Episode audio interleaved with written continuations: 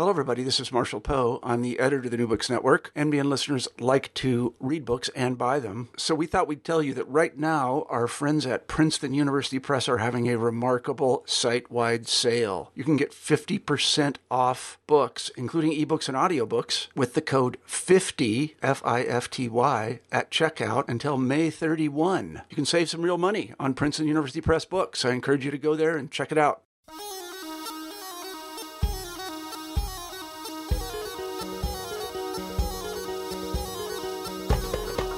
Welcome to New Books in Middle East Studies. Our guest today is Elias Muhanna, who is the Manning Assistant Professor of Comparative Literature at Brown University. He earned his doctorate in Near Eastern Languages and Civilizations from Harvard University and has held fellowships from the American Council of Learned Societies and the Whiting Foundation. His research focuses on encyclopedic literature in the Islamic world and Europe, the cultural production of the Mamluk Empire, and the problem of the vernacular in different literary traditions. He is heavily involved in digital humanities. He edited the Digital Humanities and Islamic and Middle East Studies out from De Gruyter 2016. He's also the creator of the Digital Humanities Project at Brown, a multi-year initiative that convenes an annual conference and holds a variety of research activities. He's also a contributing writer for the New Yorker's online edition, and his essays and criticism have appeared in the New York Times, The Nation, Foreign Policy, and other periodicals. He has also translated and edited The Ultimate Ambition in the Arts of Erudition, out 2016 from Penguin. And his most recent book is titled The World in a Book, a Nuwayri and the Islamic Encyclopedic Tradition, out 2017 from Princeton University Press.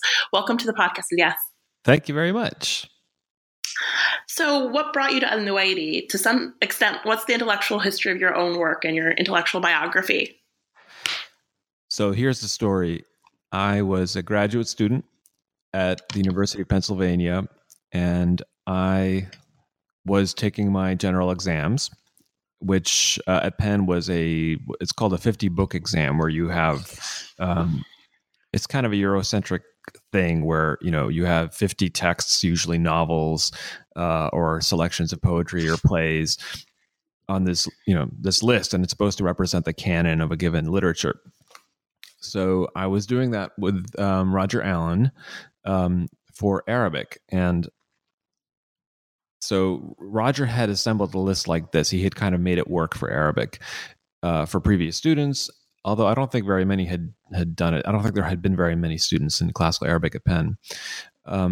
So one of the items on the list was a selection from encyclopedic texts. So alongside the typical kinds of things you'd imagine to be on an Arabic canon exam, like, you know, mu'allaqat and maqamat and, you know, selections of poetry and various things right up into the modern period. So early novels and so on. There was also, you know, he just had like an item on the list that was like, well, some kind of representation of the encyclopedic literature of the Mamluk period.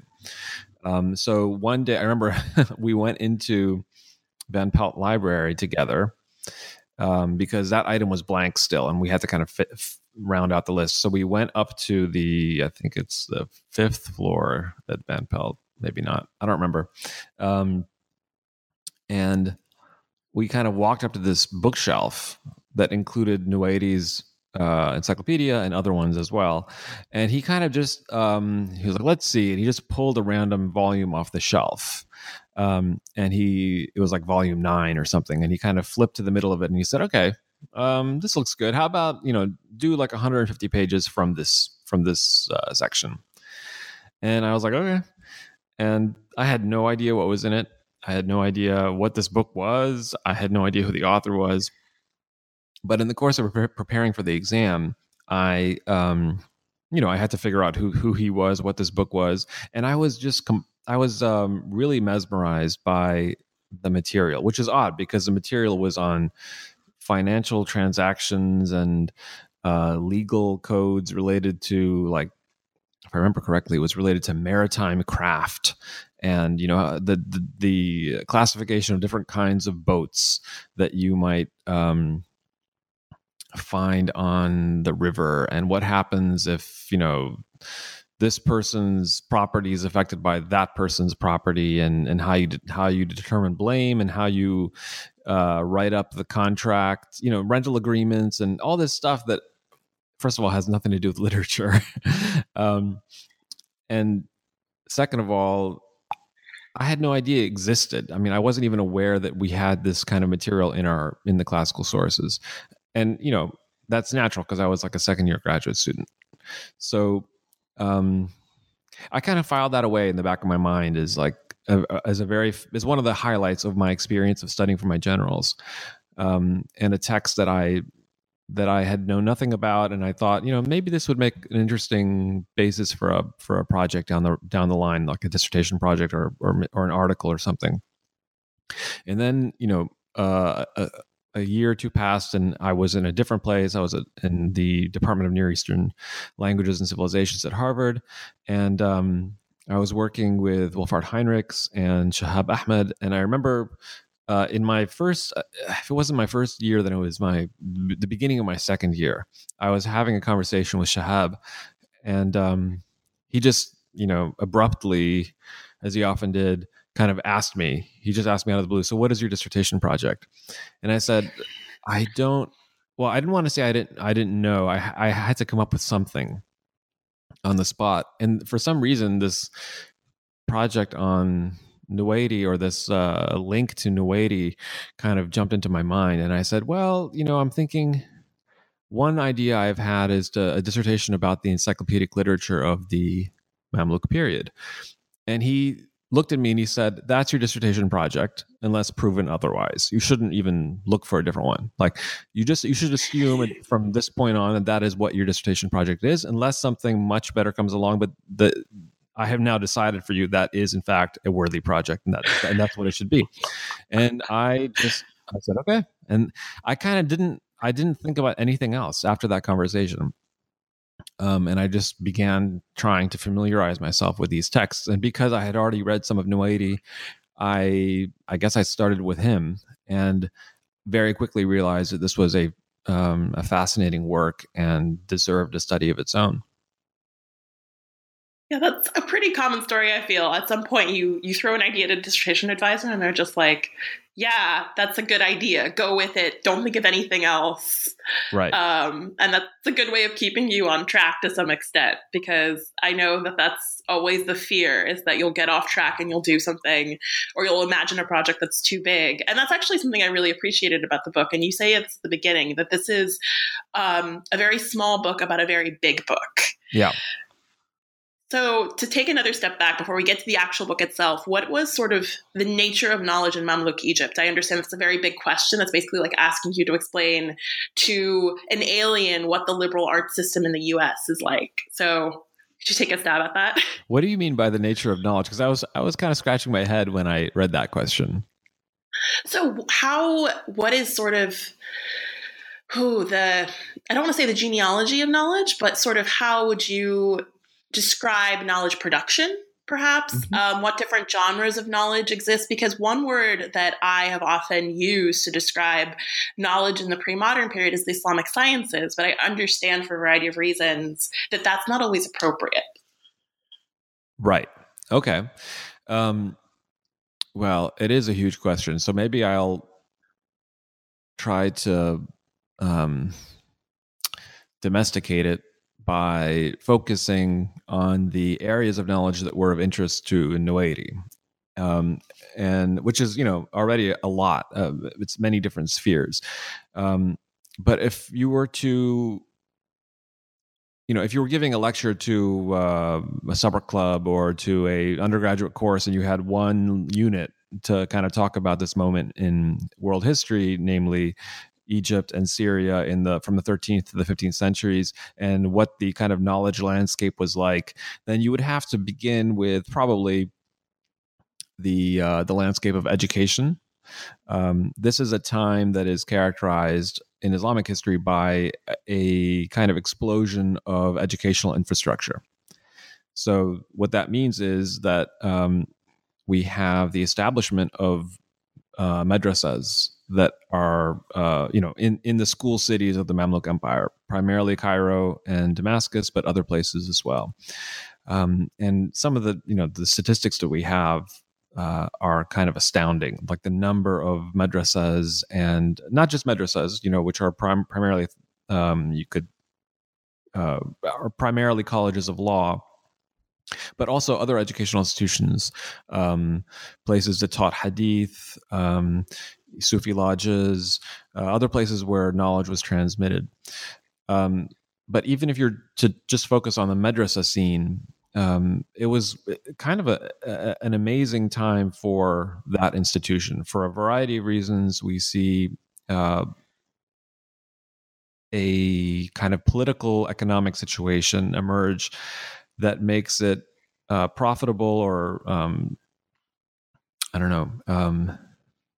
that incentivizes the creation of charitable endowments, waqfs, to support these kinds of institutions. So wealthy patrons, members of the ruling class, the military administrative bureaucracy, but also just like wealthy merchants, would establish these charitable endowments that would provide the financial support for some kind of an institution. And, you know, it could be a really small place, you know, kind of like a small mosque with a little library attached that had enough funds to support, you know, some charity activities for the poor, or it could be a huge mosque with a huge, mausoleum attached, and a staff of, let's say 10 different professors, and then stipends for graduate students and a dormitory for them, money for the gardener to take care of the surrounding gardens, money for the ox driver who powers the water wheel, then money for a librarian, money for books. So that's the kind of now those particular institutions were often connected to the state, often connected to the Sultan, and so that I think you'd have to begin with that particular infrastructural environment when you're talking about knowledge transmission in the Mamluk Empire. But beyond that, I mean, there are other milieus. There are, I kind of talk about this in the book, that there were other places where different kinds of knowledge, different sciences were transmitted. And, we have evidence to suggest that that hospitals played a role in that regard for what we would think of as the natural sciences, in other places too. So specifically, I want to bring us to al-Nuwayri, because this book is about an encyclopedia written by al-Nuwayri, a rather large book. And he has I think you described him as one point as a novice. But that's not quite uncommon during this period with regards to knowledge production, and it continues. So who was he? What was he amidst this context that you just laid out for us?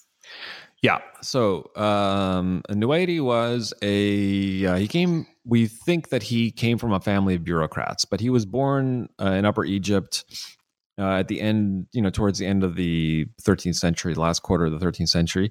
And at a pretty young age, he gets a big job in the Mamluk bureaucracy. So, I think he was like 19 or 20 when he landed his first job, and it was in an important office. So it seems likely that he would have had some kind of family connection that enabled him to get that job. But basically, he spends the next, 15 to 20 years working for the state. And this is an important part of the story, because the Mamluk bureaucracy grows, in the 13th and 14th centuries into the 15th century, the bureaucracy becomes a very important part of the landscape. Many scholars, literateurs, poets, historians, work for the state. And this is like one of the big stories, certainly in, one of the big kind of arguments in my book, but I think it's also one of the features of Mamluk intellectual culture, social history. And it's a part of that history that we don't really know very well. We all kind of take it for granted. As scholars of this period, we kind of we know this fact that like all of our major primary sources for this period you know, somewhere in their CV, it says, oh yeah, and he worked for, you know, the chancery, or he was in this diwan or that diwan. But there hasn't been a whole lot of work done on this question of how the fact of working for the state influenced your role as a, you know, your profession as a hadith transmitter or as a historian or whatever.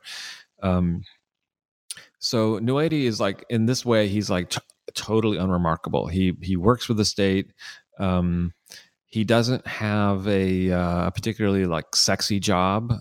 He doesn't work for the chancery, which is where the intellectuals usually end up, the litterateurs, the people who think of themselves as udaba. You know, if you were that kind of, if you were a man of letters, you would sort of want to be in the chancery. That's where a lot of the famous people that we think of from this period usually worked. So he's like a financial drone. For a decade and a half, a very powerful one. I mean, he worked in one of the most powerful offices in the government, which was the Diwan al-Khas, the Sultan's Bureau of the Privy Purse, which is basically like the Sultan's private, you know, slush fund that he used to pay for his own land acquisitions and property acquisitions. And so Nuwayri was his man, and Nasir Muhammad, who was maybe the greatest, or one of the sort of two or three top most important sultans of the Mamluk Empire, the longest reigning one, the one who really kind of established in many ways the kind of created the topography of Cairo as we know it. I mean, what we associate with Cairo is really goes back to the Mamluk period, and Nasir Muhammad was a builder. He was a real fan of monumental style construction, and so Nuwayri was close to him. He was one of his favorites, and he, you know, they had a falling out at some point, but he was essentially one of Nasir's men, and he was appointed to some, you know, important positions in Nasir's administration. And so anyway, after this, you know, very celebrated career, which he could have stayed in, and he probably could have risen even higher. He was sort of on that path. At some point he decides to retire, and the way he puts it in the preface to his book is he realized that he wasn't getting any closer to adab. He wasn't really, you know, his great passion was adab and, you know, literary erudition. And he felt that although he'd had a wonderful career in administration, and he says this, like, I was the top, I was like the number one administrator, I was like a fire on a hilltop, I was, you know, I could have, you know, I was a contender, that sort of rhetoric. He said, you know, I decided to give it up because I couldn't really glean the kind of knowledge that I wanted just from like circling, you know, rubbing elbows with all these litterateurs. I really had to kind of devote myself to study, to learn what I needed to learn, to become a kind of master of adab. So he said, and I needed a book to kind of accompany me. I needed to have a book to put all my stuff in, to gather all of my notes and all of the things that I thought were important.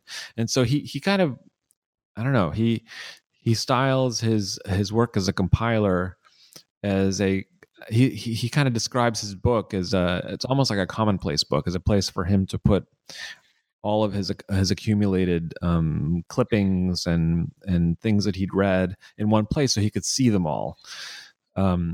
So he began compiling the Nihayat al-Arab fi Funun al-Adab is the full title. So, which I translate as The Ultimate Ambition in the Arts of Erudition. He begins compiling that probably around 1314 or 1316. So towards the end of his career, still a very young man. And then it takes him, I mean, he's working on it until the end of his life in 1333, primarily because the end of the encyclopedia is a chronicle. And so he just keeps adding to it until he dies. So you describe this period as an explosion of universal compendiums. And it's interesting because I think you use the term universal compendium, but you also use the term encyclopedia. So generally, what was what was sort of, who were his contemporaries in terms of encyclopedias and universal compendiums? And specifically, why did you choose to use the term encyclopedia in multiple places and not universal compendium? Okay. So this time period is a period of sort of growing books. I mean, the books are getting bigger. We're seeing more and more compilations. He was inspired, I think, it seems clear that he was inspired by a work of his contemporary, one of his contemporaries, Al-Watwat, who was a bookseller and a copyist in Cairo, who, you know, was kind of like a polymath, somebody who knew something about everything because he sold books, and he was also a literateur, and he had written a 4-volume encyclopedia that Nuwayri basically used as the kind of the basis for the Nihaya, but then he added one more part to it, which was history. That's the part that's missing from Al-Watwat. There are other bits too that are missing, and I kind of go into it in the book. But you know, sort of, it's really after Nuwayri that you begin to see encyclopedism kind of really take off in various genres. I mean, it had been there throughout all of classical Islamic thought. I mean, going all the way back as far as we go, we see compilations, we see classifications of knowledge. But this period is really kind of associated with this gargantuan, elephantine, you know, intellectually omnivorous kind of intellectual culture, and you know, definitely in the later part of the 14th century into the 15th century, we really see this take off. And so some of the famous works following Nuwayri are Ibn Fadl al-Amari's Masalik al-Absar, which is another, you know, that's like a, I want to say 24-volume encyclopedia, and then you have al-Qalqashandi, Subh al-A'sha, which is also a huge chancery encyclopedia, and then of course we have things like biographical dictionaries and encyclopedic chronicles. So to the question about, you know, how to describe all of this, the word encyclopedia obviously is a European word. It has an interesting history. It doesn't, you know, when it was coined, it didn't refer to the kinds of texts that we today think of as encyclopedic. It was coined. It was actually kind of an erroneous coinage. I mean, it was created by humanist scholars who modeled it on what they thought was an ancient Greek term, which they kind of misread. So, you know, it has a history in the Renaissance as denoting certain kinds of works, usually works that showed the connections between different branches of knowledge, but didn't kind of like, weren't these multi-volume reference texts that we, you know, today we think of an encyclopedia as this bulky thing that you have on the shelf that, is a reference text basically. So that only really happens, later on, you know, during the Enlightenment. So, you know, there is this question of, you know, how to refer to these texts that we see multiplying in the Mamluk period. Should we call them encyclopedias? What are the problems with that? Is there some other word that we should use? You know, I'm writing in English, so any term that I use is going to be foreign in some way or another, unless I choose to use an Arabic word. But even there, it's problematic. Like if I had said, I am not going to use a foreign term to denote these works, I wouldn't have a good choice among the Arabic ones either, because we don't have an equivalent from this period. Nuwayri did not, you know, refer to his text as, you know, like a mu'jam or a jami' or a mawsu'a. I mean, the mawsu'a is much later, is a modern term. And even if he had referred to, I mean, he really thought of it as a work of adab, even though most of it is history. So the generic categories, the kind of actors categories, are not very useful in, at least in establishing like a single kind of paradigm or a single category that can be used to unite all these different works.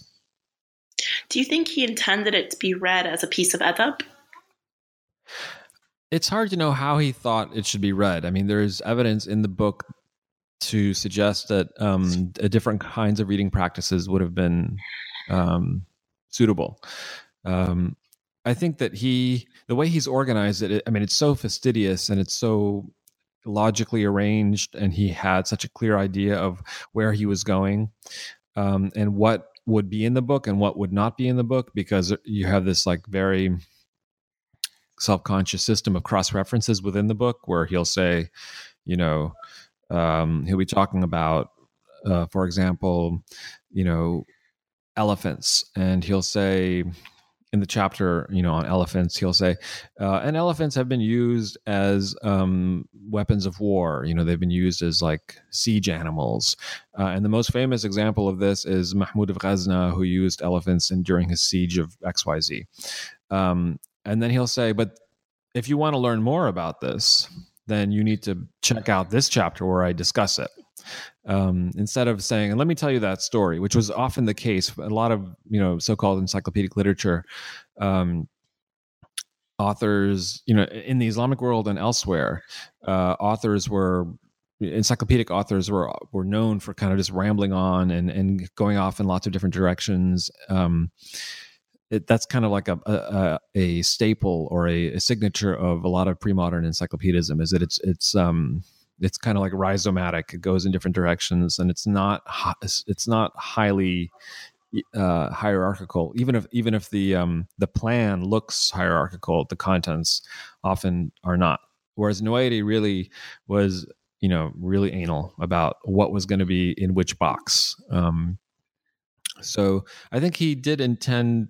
I think he had a vision of people reading the book in a kind of consultative way, that, if you're working in the chancery and you're writing a letter and you need some sort of a metaphor for a famous, let's say you're writing a couplet of some kind to put in a letter to some foreign governor or something, and you want to make reference to the sea, because his kingdom is on the shores of XYZ, and you want to make some sort of like an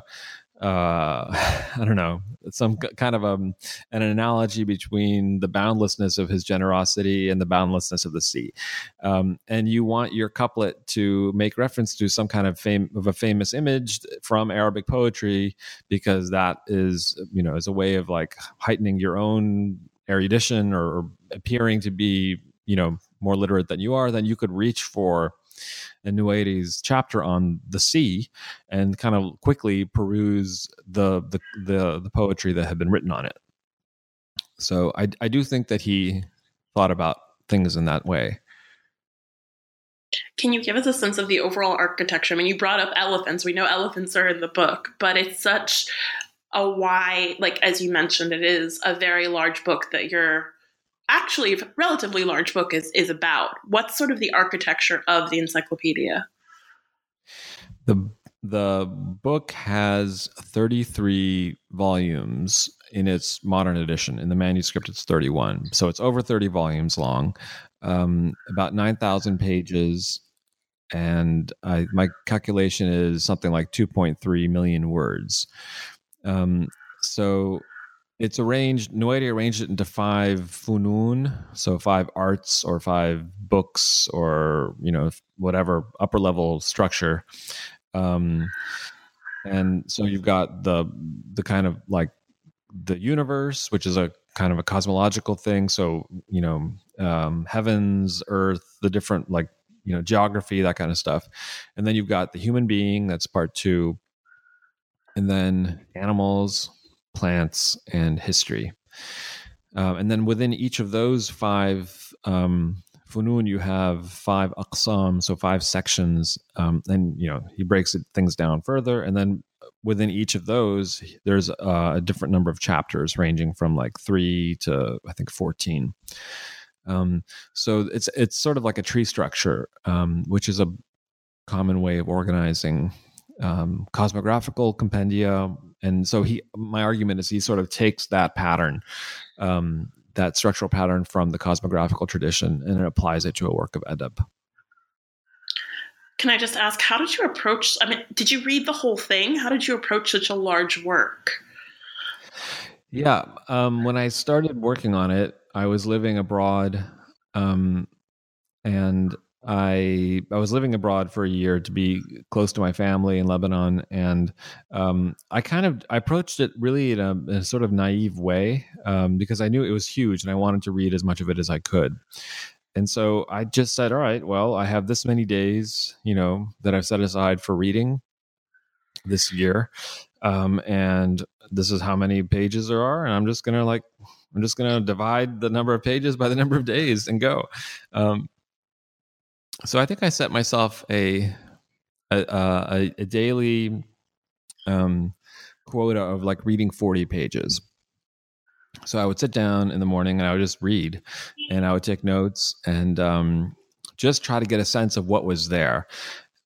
So by the end of the year, I had read, I don't know how many volumes. I'd read a lot, and I had notes on a lot of the stuff. But some things I had skimmed, some things I had read very closely.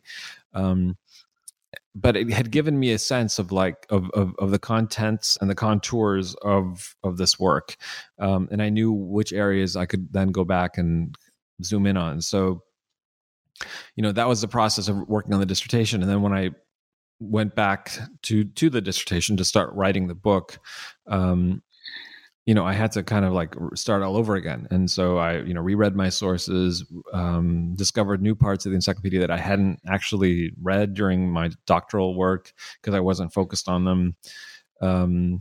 And so there are parts of it that I've read, probably dozens of times, and there's other parts I'm sure that I have never even looked at. But I'm confident that I would say 80% of it I've read. And when I worked on the translation of the super abridged kind of sort of an anthology of the work for Penguin, I had to, obviously read that stuff all over again. Yeah, that's kind of my way of that's how I've interacted with it. That's incredible! Wow, that's quite an achievement. So, how did al-Nuwayri's work get from him finishing the book to you coming across into the library, Van Pelt Library, 10, 15 years ago? What was the afterlife of the book, so to speak? Yeah. So it, in my monograph, I kind of, I go over its reception history, and, my sense is that it was not, because of its size, it was not copied in toto, it would have been very rare for somebody to say, I'd like a copy, to walk into a bookstore and say, I'd like a copy of Nihayat al-Arab, that would have been hugely expensive to do. So my sense is that individual volumes of it circulated. And, if someone were to want to kind of do another study of this text, you could kind of track the bits of it that were most interesting to people by checking out the manuscript record and getting a sense of which volumes were copied most. So beginning in the Ottoman period, we start seeing, there's a couple, there's at least one, an incredible, copy of it. That's a 2-volume copy that must have been made for some very wealthy patron, that is now at Leiden. And, there's some evidence that it was considered, that Ottoman viziers took an interest in it and had it copied because it was kind of like a summa of classical Arabic. But, things get really interesting from my perspective when Europe discovers it. And so the final chapter of my book deals with that European reception.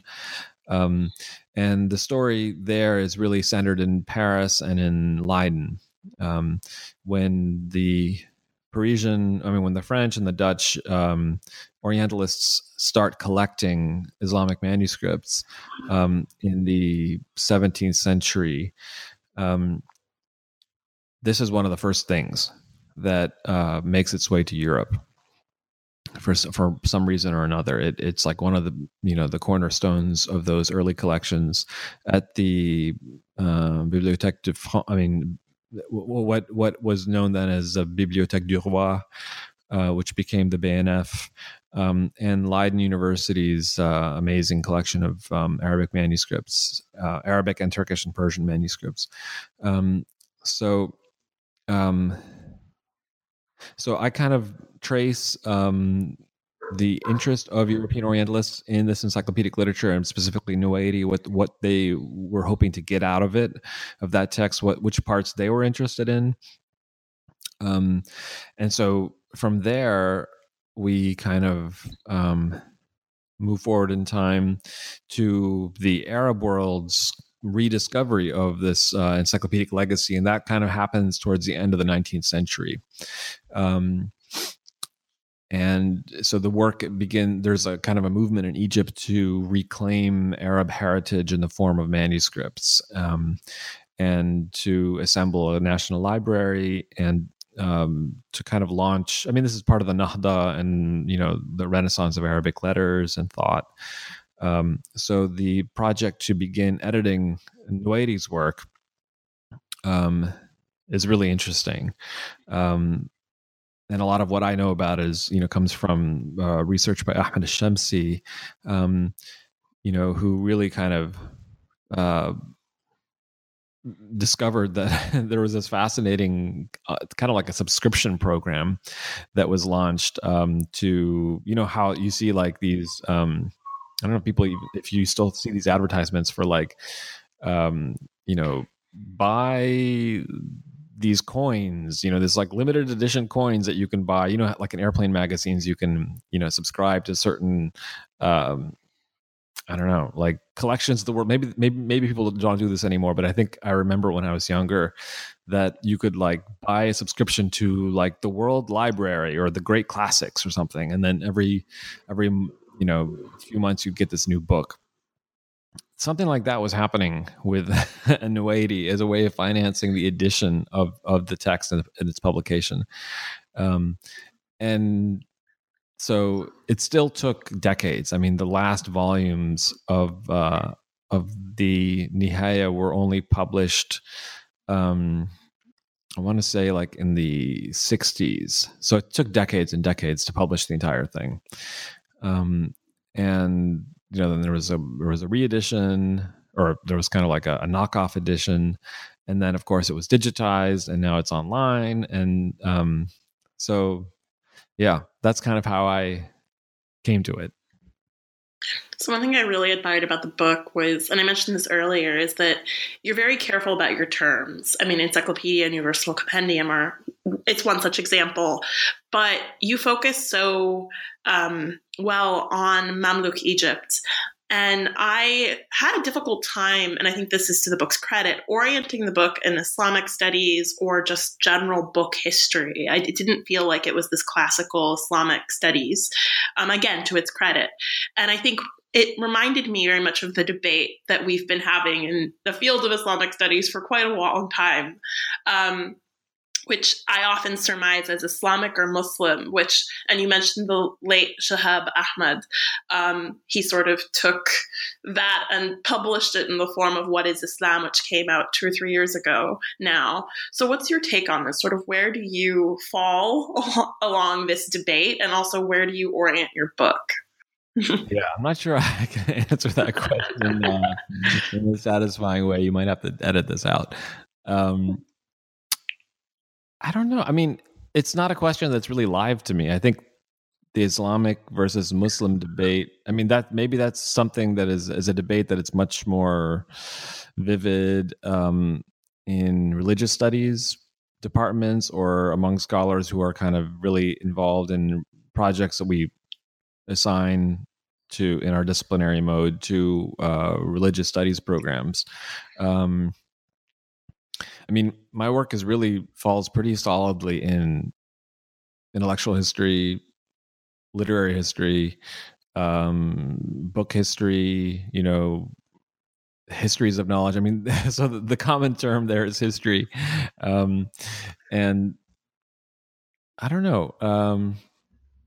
I guess I really didn't engage with questions of, as I think about it, I don't really engage all that much with questions that would be considered like the province of Islamic studies. You know, you could do that. I mean, I suppose you could write a book, certainly about encyclopedic culture, that really tackles these sorts of questions that Shahab was interested in What is Islam. Maybe you could, I even do it with Nuwayri. I mean, I'm not sure that you could. I mean, he does have some material on Sharia, and there's a lot of hadith in the book. He was a hadith scholar, and he studied with some of the big names during his time, and he copied Bukhari Sahih 9 times and sold it for a lot of money. He was kind of known as somebody who produced these beautiful copies of Bukhari Sahih. But I don't know. I mean, one link that I do see between Shahab's interests and this project, and maybe this is why he was interested in this project and, you know, served on my committee, is that, you know, a key the signature of Shahab's vision of Islam is that it's encyclopedic. He really sees the kind of substance of like what he calls context in What is Islam. You could, if you wanted to, I mean, you could basically define it as like the encyclopedic legacy of Islamic thought. That's kind of what context is. And for him, you know, in the modern world, Islam is impoverished with regard to context. Muslims living today, because of modernity, because of the colonial intervention, because of, I mean, for lots of reasons, not just colonialism. He says that they have Muslims living today have a much more attenuated relationship to context, to what he calls context with a capital C. And it's because they're not embedded in this sort of discursive universe that somebody like a Nuwayri would have been, or, you know, not even Nuwayri, just like the average madrasa student living in Ottoman Edirne. I don't know, you know, having some kind of connection to this tradition. And when we say tradition, this is like one of Shahab's bugbears, his sort of pet peeves is increasingly today, because of what he calls like legal supremacism, we associate the tradition with law and hadith, and that's like what Islam is. But for him, it's like, no, it's not. Islam is encyclopedic. It's everything else in addition to the stuff that religious studies programs think of as properly Islamic. It's all the other stuff in Nuwayri's encyclopedia. It's the poetry and the cosmology and you know, the literature and the lore and all the stuff that is, you know, precisely contradictory, the stuff that doesn't seem to fit within the frame of what we consider to be Islamic today. That for him is like, that's the substance of Islam. That's what's remarkable about it. And it's not incidental to it. It's properly essential to what Islam is. So I think, I don't know, as I'm thinking about it, if he were alive today and you asked him, what is the, you know, if you had to kind of point to a paradigmatic text that, you know, that defines or that kind of encapsulates what your vision of context is, or what your vision of that Islamic tradition is, you know, he might point to like Hafez's Divan, or he would probably talk about the Quran as being that text of contradiction. But I think that he would also, you know, on his top 10 list, he would probably say an encyclopedic text like Nuwayri's, because, you know, it has all of the, it has that multifaceted character. Oh, I appreciate that answer. I think you did a wonderful job there. It's a very tricky question, I find, especially because he took 600 pages to articulate that. And when you boil it down to the way I did, Islamic or Muslim, I think it's a very pick this one or that one. So one thing I mentioned earlier is that you're very, very involved in digital humanities. I think to some extent, one could even call you a leader in modern Islamic and Middle East studies digital humanity fronts. So how has that come to bear on this project? What are you working on with regards to that right now? How do you see the current state of digital humanities in Islamic and Middle East studies? Yeah, I have been involved with digital humanities in the Islamic context. I sort of feel myself retreating from it a little bit, not because of any intellectual misgivings. To the contrary, I think that things are tremendously exciting, and the future is very bright for that sort of scholarship in our field. And there are some wonderful people working in that field who are taking it in very exciting directions. Of course, Maxim Romanoff, Sarah Savant, Matt Miller. I probably should not list more people, otherwise I'm going to miss names, but there's if you just take a look at the speaker lists of some of the folks who are working, who go to, increasingly common conferences on this theme, you'll see there's some really exciting scholarship happening. I kind of got involved in DH as a sympathetic bystander. I don't know. I was involved in digital things really purely in a instrumental kind of way, going back to this famous course at Princeton that Michael Cook taught, which is a methodologies course in Islamic studies. And students, in that course would frequently resort to these text databases to look up things that Professor Cook had set to as assignments to us, and so I had become, interested in these huge text depositories like Al-Warraq and Maktaba Shamila, just as tools of my trade, sort of thing. And then when I was working on Nuwayri, because it's a huge work, I used. Because I had a digital text version, I would use things like regular expressions and word searches to kind of just make sense of what was there, statistical sorts of manipulations of the document. And then, when I came to Brown, I thought, hey, why don't we try to get something going here? Let's have a conference and see what's out there. So this conference that we held in 2013 at Brown, which became the first of several conferences that we would organize, I think was the first conference devoted, I could be wrong about this, but I think it was the first one devoted to the digital humanities and Islamic and Middle East studies. And a volume came out of that. But that was only, 2013. So that was 5 years ago. And in 5 years, it's just exploded, the number of things that are happening, projects that are underway.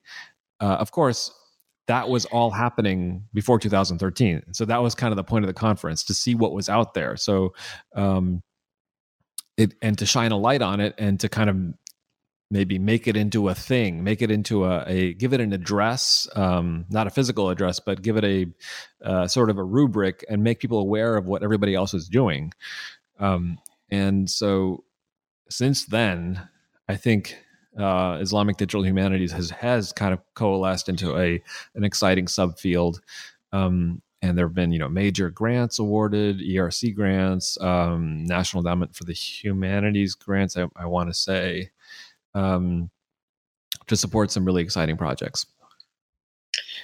Yeah, I just want to congratulate one more time on the book. It's actually a very physically beautiful book too, in addition to being just a wonderful read. But I always sort of ask at the end of interviews, what are you working on now? Can you give us a bit of a teaser? I also know that you write prolifically for the New Yorker and the New York Times. Yeah. So I am very busy with the public writing stuff, and that's something I enjoy, and I'll hopefully continue doing that. So that's easily, I would say, I don't want to say what percentage of my time, but a good chunk of my time is taken up by that sort of writing. And let's see what else. So I'm working on two other projects right now. One of them is a translation for the Library of Arabic Literature. I'm working with another scholar who's preparing the edition, and we're translating this 18th century travelogue. And so that's been a lot of fun. I've been working on that this year, and I imagine that will come out probably in 2020. And then I'm also working on a new book, which relates to what I call the problem of the vernacular in Arabic literary history and Islamic thought to some extent, or just maybe not Islamic thought, but let's say Arabic literary history and thought, and social history to some extent.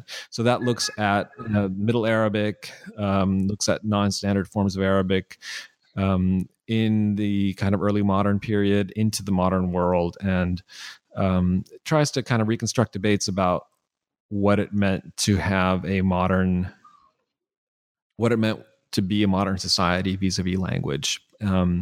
Putting that into context with other world regions that were kind of going through or experiencing vernacularization movements. So that's kind of what that book is about. Well, congratulations on the book, and thank you for having a lovely conversation with me. Thank you.